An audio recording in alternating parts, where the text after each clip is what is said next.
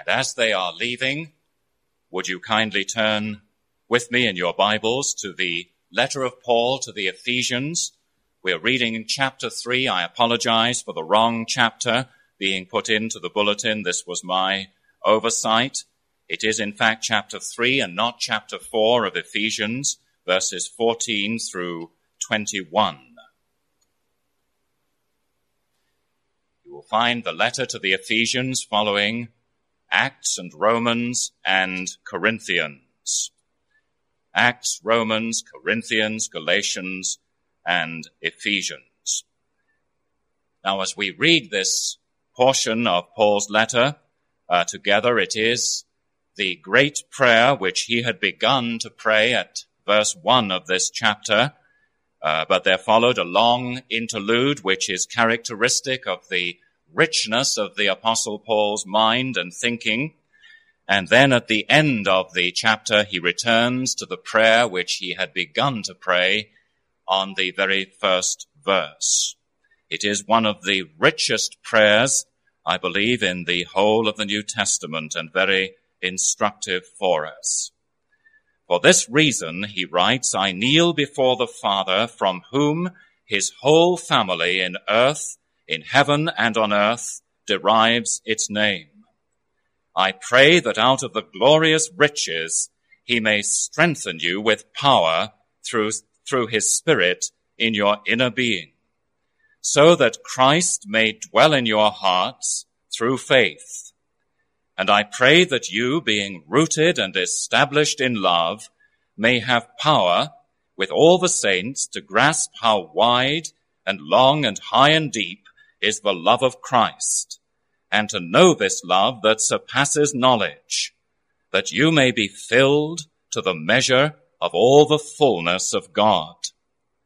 Now to him who is able to do immeasurably more than all we ask or imagine according to his power that is at work within us, to him be glory in the church and in Christ Jesus throughout all generations forever and ever. Amen. This is the Lord's word to us. Thanks be to his most holy name.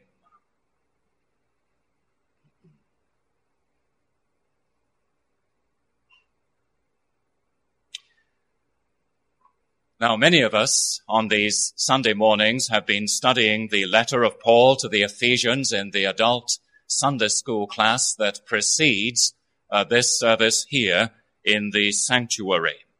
And you will have been discovering together something of the richness and the depth of this portion and epistle of God's Word. An epistle that begins, you remember, in the very eternities of God in chapter one, with God's calling and election of his people in divine grace, and the ushering of them into the experience of their salvation in chapter 2, as the apostle reminds us that God's people once lived according to the course of this world and under the powers of evil and were, as others, under the judgment of God himself. And out of that fearful condition, we have been saved by grace alone and through faith alone.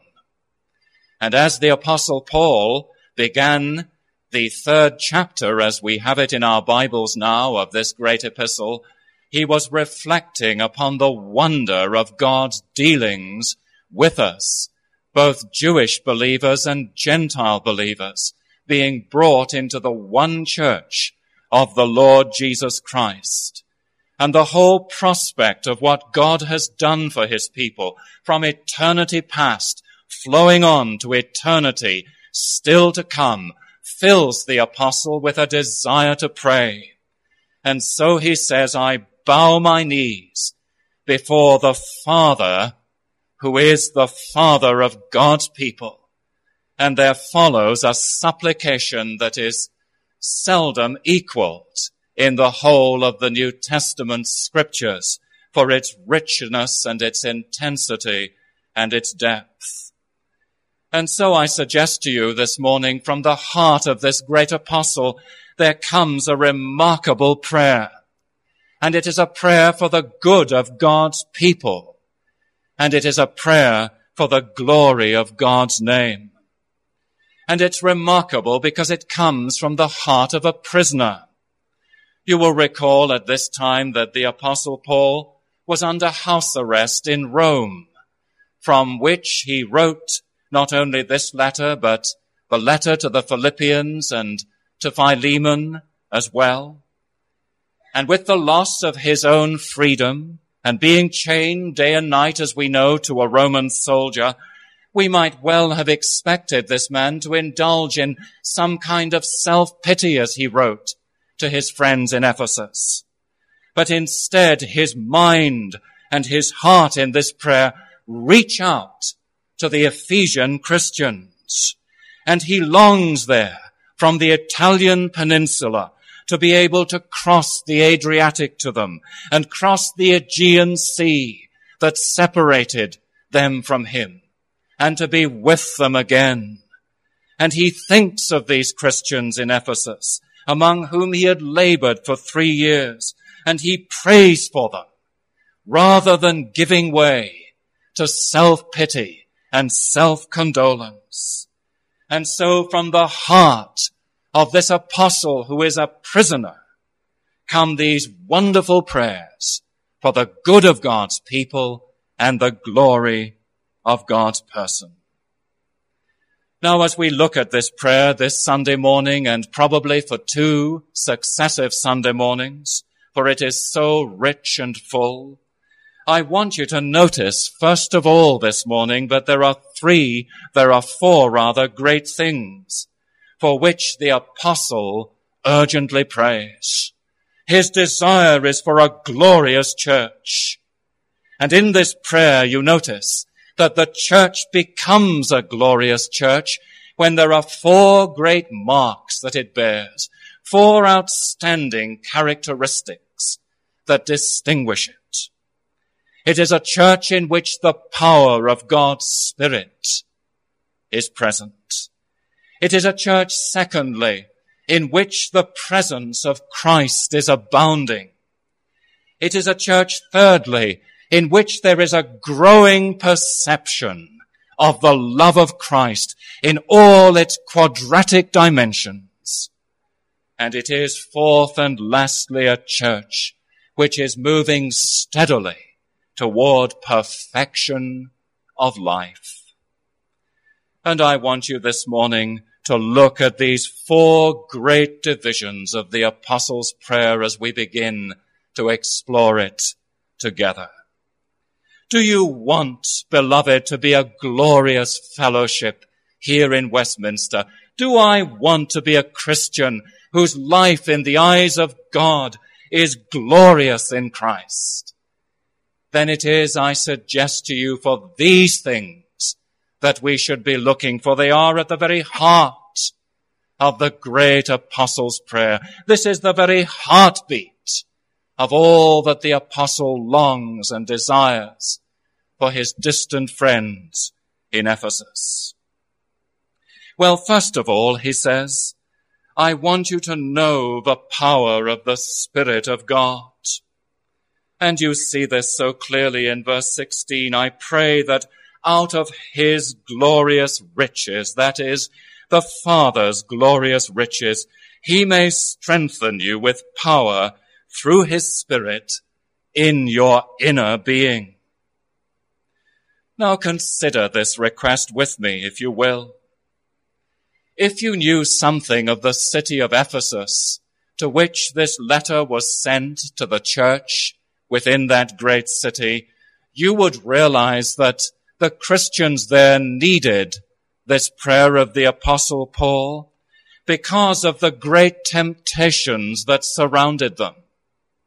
The circumstances in which they were living day by day.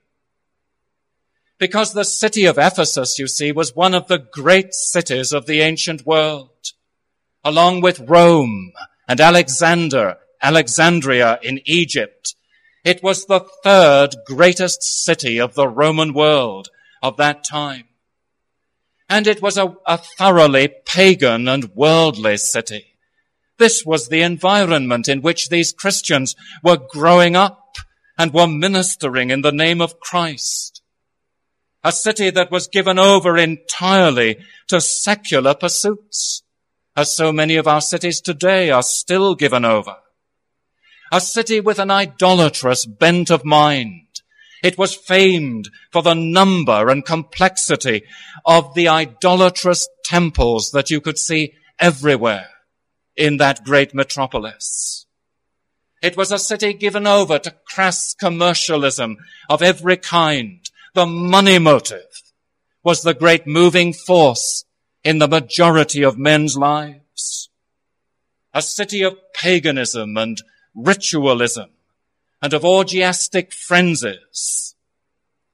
And it was famed because one of its well-known religions dealt with the occult and black magic. And you read when the apostle came there in Acts chapter 19, and that great work of God's Spirit was abroad in the city, and men and women in their hundreds were being converted to Christ. At one point, says Luke in Acts 19, Many of those with the fear of God resting now in their souls brought their books of the occult and black magic and burned them publicly in one of the city squares. And says Luke, the value of those books was 50,000 drachmas. And illicit literature of every kind circulated in the city. In fact, it has been said of it but the Romans viewed it as the source of many of their own troubles in Rome. The river Orontes, they said, flows into the Tiber. The river of the city of Ephesus is flowing into our own river, bringing all the filth that belongs there to us. You name the abominations, and Ephesus has them. And into this Christian community, a church has been formed. And remember, it's without a long tradition in the things of God and without a long standing in the scriptures. It's grown like a flower out of the Ephesian mud, springing up beautiful and delicate and tender and fragrant before God. And it needed above all else, beloved, the strength of the Holy Spirit to survive through its infancy into its adolescence and into its maturity. Because of the great temptations and circumstances that surrounded the church. My heart's prayer to God, says the apostle, for you is that you might be strengthened by the Spirit in the inner man. But the second reason, no doubt, why he prayed this for them is that they had great responsibilities to fulfill as well in Ephesus. You see, they'd been converted not only to Christ, but to an altogether different lifestyle. And their children had suddenly gained new responsibilities in the Christian fellowship to grow up in the nurture and admonition of the Lord, to be obedient to their parents, as some of you were hearing in the Sunday school class this morning. And wives were learning new standards of submission to their husbands, and husbands new standards of love for their wives, as Christ loved the church. So you, said the apostle, are to love your wives. And these were heavy responsibilities to discharge when they had learned otherwise. So that as well as the strong temptations that surrounded them there, there were heavy responsibilities as well. And no wonder Paul prayed that they might know the power of the Spirit, that they might be strengthened in the inner man. And my dear friends, this morning, is that not prayer, that prayer not as applicable to you and I today as it was when it came from the apostle Paul those long centuries ago? In the midst of our 20th century, what do we see but a society crooked and perverse in all its ways? polluted morally as well as ecologically. And we see a nation that is concerned about the one thing but not about the other. Abounding in temptation wherever you turn. On the television screen, on the advertisement hoardings, in the newspapers, in the glossy covered magazines. Temptation alluring you to depart from the Lord. And we, like the Ephesian Christians, are therefore living a life that is laden with responsibility to God. And beloved, this morning we need to pray with and for one another that we might be strengthened in the inner man by the indwelling of the Holy Spirit within us. That we might be made strong at the very core of our personality and being to live another lifestyle. And Paul prays that they might know, therefore, this dynamic that comes from God, being energized for the doing of his will. He prays for the power of the Spirit. Now I want you to notice with me, secondly, that he also prays for the presence of Christ in verse 17 at the beginning of the verse.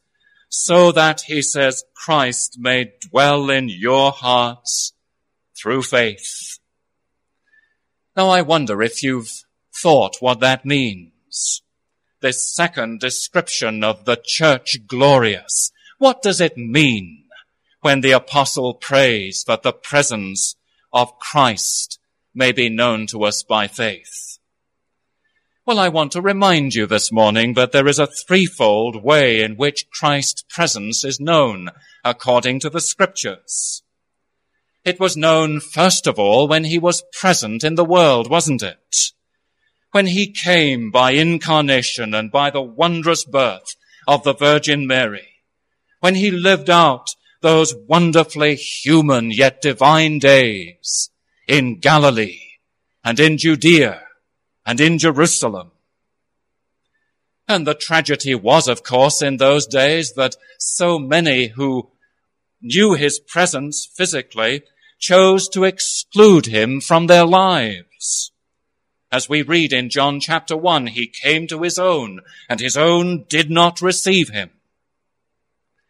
But then there is a second way in which we may know the presence of Christ. For as he came once, so he will come again at that great day when all of human history will be wound up and every eye will see him. And he will come to deal with all the problems of the world and set this world that is tottering on its foundations right again. And his presence in that day will be manifested and known to the whole world. And you must know in the New Testament some of the words that are described, uh, used to describe his coming. But it is his parousia, his being with his people again. It is his epiphany, his manifestation to the whole world. It is his apocalypsis, his revealing of himself to the world and to his church as he comes suddenly with great power and glory to take his people to himself. And that is the second way in which his presence may be known. But there is a third way, you see. His presence may be known to us spiritually and powerfully even now. And this is the theme of so much of the apostles' writings as he speaks of Christians being in Christ. One of the most familiar expressions of the apostle Paul, as you must know. And what he means simply is this, that we may know the presence of Christ and should know that presence as Christians as a regular, daily, hourly, momentary experience. My dear friends, do you realize that every time the scripture is read, privately as you read it in your home with bowed head and reverent heart, publicly as it's read from this podium and pulpit. Every time the word of God is preached to you, every time your heart is lifted up in spirit inspired prayer. What is happening? Every time the Spirit takes the things of God and reveals them to your waiting heart, what is it but the Lord Jesus drawing near in his presence to you? What is it but the approach of the Savior to your expectant spirit? As he says to you, behold, I stand at the door and knock. If anyone hears my voice and opens to me, I will come in. And my dear friend, you see what the apostle is doing here is simply this. He is praying that we might have more abundantly the presence of Christ whom we already have in some measure from the moment that we turn to Him. You see, it is possible in the Christian life to have Christ present, but not prominent or preeminent. Every Christian has Christ present without any question from the moment of his regeneration. But what the apostle is praying here, that Christ who is present may become prominent and may become preeminent by the power of his spirit in the life of every one of us. And oh, my friend, what a prayer we should make of this that when he comes to us in his sovereign and unmerited grace, when he knocks at the door of the believer's heart and says, let me come in in all my fullness, we will show to him the openness of faith and we will come to know more and more and still more of the presence of Jesus in our lives. I was reading some time ago of that godly Indian Christian Sadhu Sundar Singh, whom you may recall was born into an Indian Sikh family and after his conversion to Christ became one of the early itinerant Christian sadhus. And he was once asked by an agnostic professor of comparative religion in a Hindu college what he had found in Christianity that he'd not found in his own religion. And he replied simply and quietly, I have Christ, he said. Yes, I know, said the professor a little impatiently, but what particular principle or doctrine have you found in Christianity that you didn't have as a Sikh? The particular thing that I have found, said Sadhu Sundar Singh, is Christ. And my dear friend, this morning, you and I need so much to discover again the richness of Christ's presence in our lives. Said Luther in the days of the Reformation, we preach always Him this may seem, he said, a limited and monotonous subject, likely to be soon exhausted, but we are never at an end of it. In him, affirmed John Calvin, is the whole stuff of our salvation. I offered them Christ, said John Wesley in the days of that great quickening of God's Spirit. Thou, O Christ, art all I want, more than all in thee I find, wrote his brother John Wesley in one of his hymns. Jesus Christ, said Charles Simeon on his deathbed, is my all and in all. He prays for the presence of Christ. Now, thirdly, I want you to notice in this great prayer of the apostle that he also prays for the perception of love in verses 17 at the end through the beginning of verse 19. I pray that you being rooted and established in love may go on to know what is the love of God, the length and breadth and height and depth of that love. Now there is a sense in which the apostle here is praying something that is impossible. He's asking something that can never be fulfilled, to know the unknowable, if you like. And many times the apostle in his writing sets out to describe the indescribable things of God, and you probably remember some of those incidents this morning. But in this particular passage, I want you to see that he is praying that we may be rooted and established in the love of God that has quadratic dimensions. It has breadth and length and height and depth. And if there's anything that we need, thirdly, it's surely this, to be a glorious church. We need to see the strength of the apostles' metaphor here. It's both horticultural and it's also architectural, if you like. You are rooted in the love of God in Christ. You are established or founded, and there is the architectural metaphor in this love of Christ. In other words, we are built upon the rock of God's unchangeable love.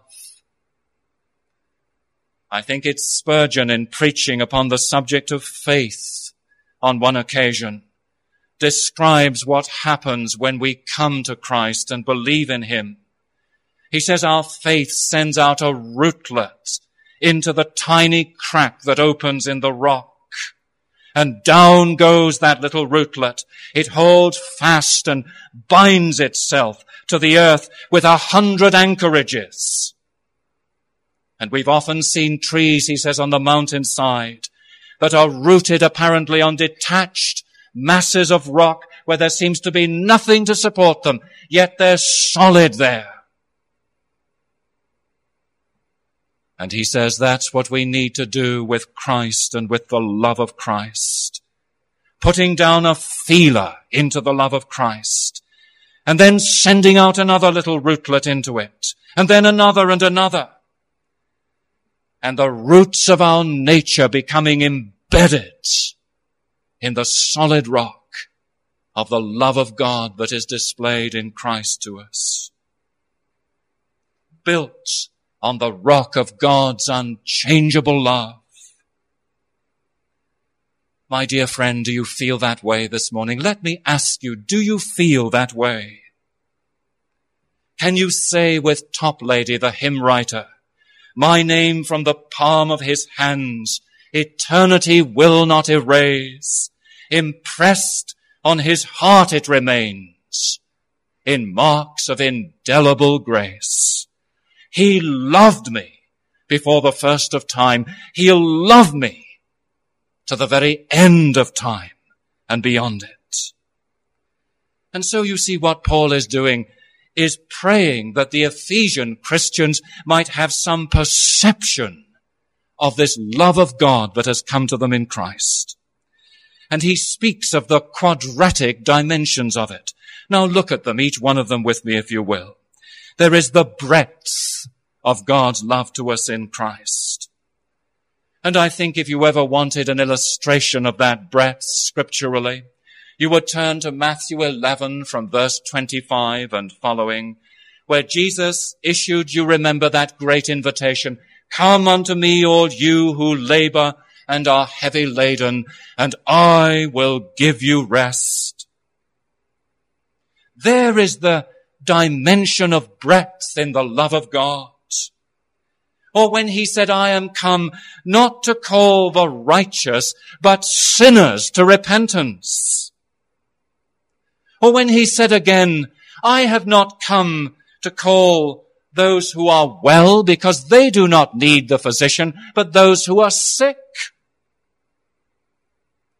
Or if you like, there is a demonstration of the breadth of the love of God as you look to the outspread arms of the cross of Calvary and you see an invitation in those outspread arms on Calvary to take in every one who will be drawn to faith in Christ from the world.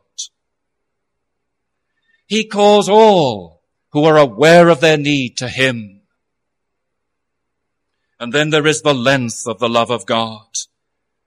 You think of it beginning in eternity past, flowing and dipping into time, and then going on to eternity that is still ahead of us. And you remember the insight that the apostle Paul shares with us in Romans 8, when he says that before the foundation of the world, God foreknew those who would be his. And then as that purpose of God's love dips down into time, he says he called those who were chosen in Christ before the foundation of the world to faith in him. And he goes on to sanctify them. And then the process goes out of time and back into eternity. And he says he will glorify them. And there is the amazing length of the love of God to his own people. Oh, my dear friend, do you grasp it this morning from eternity to eternity is the love of God that the apostle prays we might begin to have some perception of. And then thirdly, there is the depth of it. As someone has described it, surely the depth of God's love is God's great dive. As in Philippians 2, the apostle describes the Lord Jesus forsaking the riches of heaven, what was rightly his, and making himself of no reputation, and becoming a man in our nature, and humbling himself, and going down even to death, the death of a criminal and malefactor, being accursed of God, and then rising gloriously to the right hand of God again. There is the depth of the love of God for us. Christ coming from heaven to earth and tasting hell for his people, but they might be delivered from eternal judgment. And oh, he says, I want you to know the height of God's love as well. And that surely speaks to us of Christ ascending to heaven and to glory again as our pioneer and trailblazer, the one who has gone before us. And he who has done that says to the Father, I pray that those whom thou hast given me may be with me where I am. I have gone, he says, to prepare a place of many mansions for you, that you will be forever inseparable from me. There is the height of God's love to us in Christ. Now you see in summary, the apostle is praying for some awareness of this, some perception of God's love, to realize its quadratic dimensions. And oh, my prayer, beloved, is that each of us in this fellowship might realize something of the richness of that love more and more. Now, fourthly, as I draw to a conclusion, there is the perfection of life, you notice in verse 19, that you may be filled with all the measure of the fullness of God. I remember years ago hearing of a missionary who was returning to Canada who had been in Italy. The Reverend Dr. Mario De Gangi, one of the fine reformed ministers of the Presbyterian Church in Canada, and he told how on his return trip he had passed through the city of Milan in Italy. And he had gone to see the central landmark in that city, the great cathedral of Milan.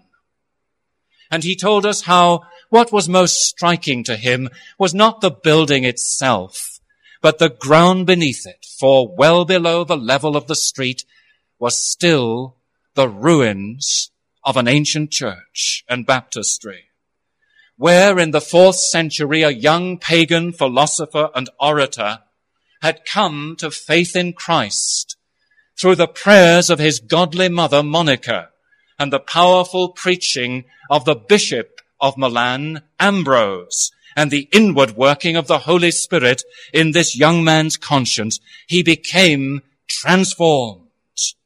it was indeed St. Augustine, whose ideas influenced Luther and Calvin at the time of the Reformation, and among whose famous sayings is this one, Thou hast made us, Lord, for thyself, and our hearts are restless till they rest in thee. Now you may take that saying of St. Augustine and you may turn it around and it's still true. When you say that inside every person who has ever lived, there is an emptiness. There is, as someone has said, a God-shaped hollow. And it cannot be fulfilled by anything in this world, not by all our frantic activities, not by our frenetic endeavors to get right with God, not by following a life of hedonistic pleasure and self-seeking, not by the pursuit of anything in this world can it be filled. Because the perfection of life, you see, does not consist in the abundance of things that we possess or experiences that we may have. But it consists in the fullness that God brings into our lives when we first come to know Him and when we go on in the Christian way to know Him better. And my dear friend, you see the fulfillment and conclusion of this prayer is inevitable, isn't it? that by the power of the Holy Spirit indwelling our lives, we might know the presence of Christ more richly in our lives and the quadratic dimensions of his love to us. And so we may be filled with all the fullness of God himself. Because when you and I know the Holy Spirit empowering us from within, and Christ within us as no stranger or merely fleeting guest, but as the permanent resident within our lives. And we know the love of Christ pursuing us in all its breadth and length and height and depth. We are beginning to come in to the perfection of life itself. And so in conclusion, let me say this to you. Here is the apostle's vision of a glorious church. And these four ways are ways of its realization. My dear friend, what do you pray for in your Christian life? Some extraordinary revelation that will make you a better Christian, a more effective servant, some great gift that God will give you that will make you extraordinary and outstanding in the fellowship? These are not the things that we should be praying for at all. We should be praying to God our Father who sees us in all our weakness and will make us strong by the Spirit's indwelling power, who sees us in our loneliness and needs and would bestow upon us a still richer presence than ever of his beloved son, who sees us in a world of alienation and indifference and hostility, and who would give us a new assurance of his love in its length and breadth and height and depth, who sees us in our emptiness and need, and is willing to fill us with an abundance of good things. Oh, how great is the grace of this wonderful God. How his heart reaches out to us, that he is willing to do these things for us, and how our hearts should reach outward, reach outward and upward in earnest intercession as we bow the knee before the Father of the Christian family that he might do these great and wonderful things for us. This is how you and I are strengthened. This is how the church becomes glorious. Oh, that we would long and pray for the fruits of this great apostolic prayer to abound in all our lives. Today, let's pray. Our gracious and loving Father, truly exhort our hearts and encourage our hearts by the vision of the church glorious that may be ours and bring us, our Father, into that position in the Christian life where we long for these things more than we long for anything else. That that ancient and spirit inspired apostolic prayer may bear its fruits in the lives of each one of us to the glory of God, our Heavenly Father, and the good of His people. For His name's sake. Amen.